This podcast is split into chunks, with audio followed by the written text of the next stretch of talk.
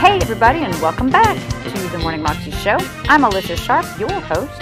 Today on the show, we have Joyce Meyer, and she's being interviewed on Praise on TBN, and she's talking to us about healing from the past and basically just forgiveness. She actually is sharing her story during this interview of how her dad abused her and what God asked her to do in order to make reconciliation.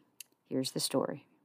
Since you're part of this, have you ever had to work through forgiveness? Hundred- Lord yeah, Jesus. absolutely. yeah, yeah. I mean, we win, we usually win that award in some regards. so, but but at some point, you you know what you're talking about um, in regard to uh, this subject. In, and because what, what, what everyone loves about you is you will circumspectly kind of teach. You're not, you know, you know, it's like, I just kind of teach?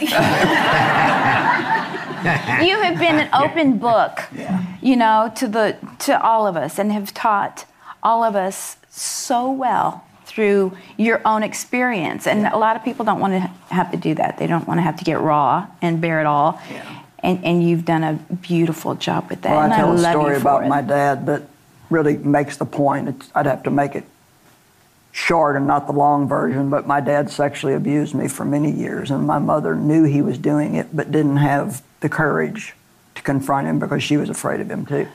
And so, you know, I prayed the I forgive you prayer I don't know how many times, but I didn't want anything to do with him. I didn't want to be around him. If I had to go on holidays, the sooner I could get away, the happier I was. And, uh, you know, I'd send a little money for their birthday or whatever, but I- wasn't really into the loving you thing yet, you know. And as they got older, one morning I was praying, and you know, you got to be a little bit careful when you ask God, "Is there anything you want me to do?" Oh. I mean, that can sound real spiritual. oh Lord, is there anything you want me to do? I surrender all. And then He asks you to do something you don't want to do.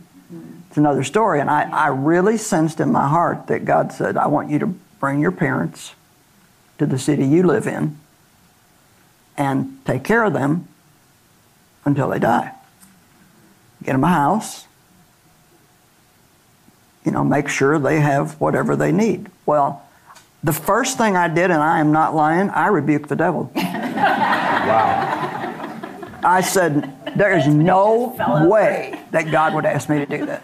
Yeah. Wow. It was incomprehensible to me that God would ask me to do that. It's like, well, how unjust. Mm. You know, the first thing we think is, well, you never did anything for me. Well, they never, and I said that to the Lord, they never did anything for me. And He said, well, you're breathing, aren't you? And so they gave me life. If it wasn't for them, I wouldn't be here. And really, even the way I grew up has turned out to be against the devil, not for him. Right. So what he meant for harm, Yeah. God turned it around and worked it out for good. And so I just forgot about that. God could have possibly said that, went on about my business, but you know how God is when He wants something, He usually doesn't be quiet about it. So it kept coming up, kept coming up. I thought, well, I mean, Dave and I, we maybe had enough money to buy a, a small house, but we didn't. We didn't have the money to be buying people houses, and uh, so I thought, well, I'll, I'll go to Dave, and he's going to tell me no. There's no way we can do this. so I, that will be my out. Dave will tell me no, and you know how submissive I am when I want to. It works well in such occasions. I would have been more than happy to submit to that. Got But Dave, he said, well, if that's what God told you to do, you better do it. Wow. And I thought, no.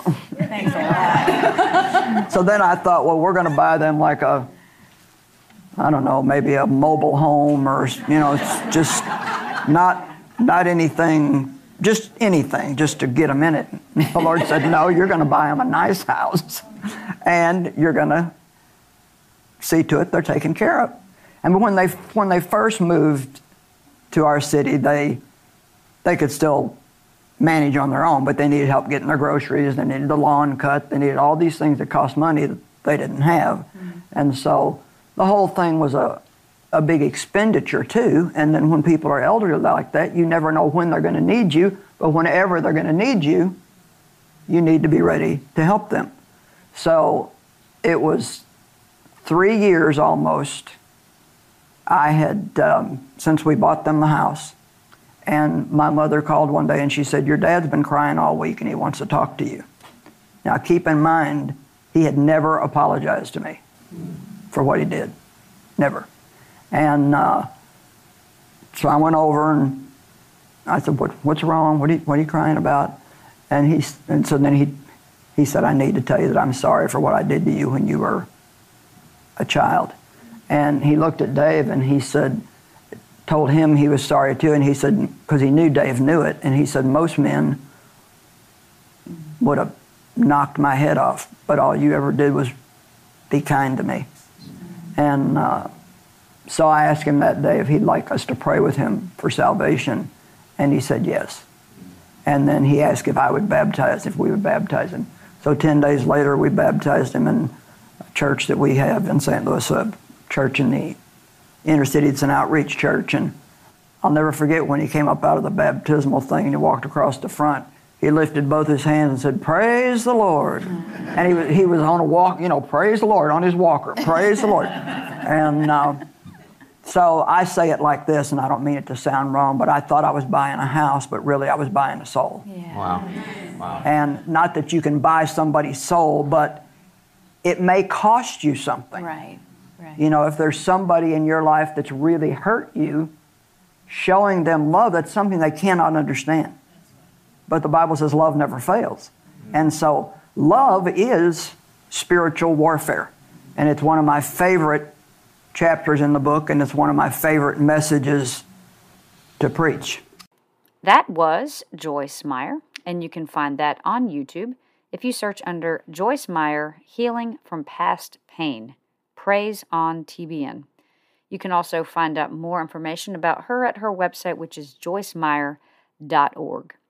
And you can find out more information about TBN, of course, at tbn.com, as well as just checking them out on YouTube because they have lots of different ministers and people on here talking to you about encouraging things and just really about pointing you to the Lord. It's really great. I love their little plethora of different people that they have on there. So it's great. So I encourage you to check them out as well. Hope you have a fabulous day today, and I will see you again tomorrow. And remember, Go live your 320 life. Ephesians 3:20. More than you can imagine.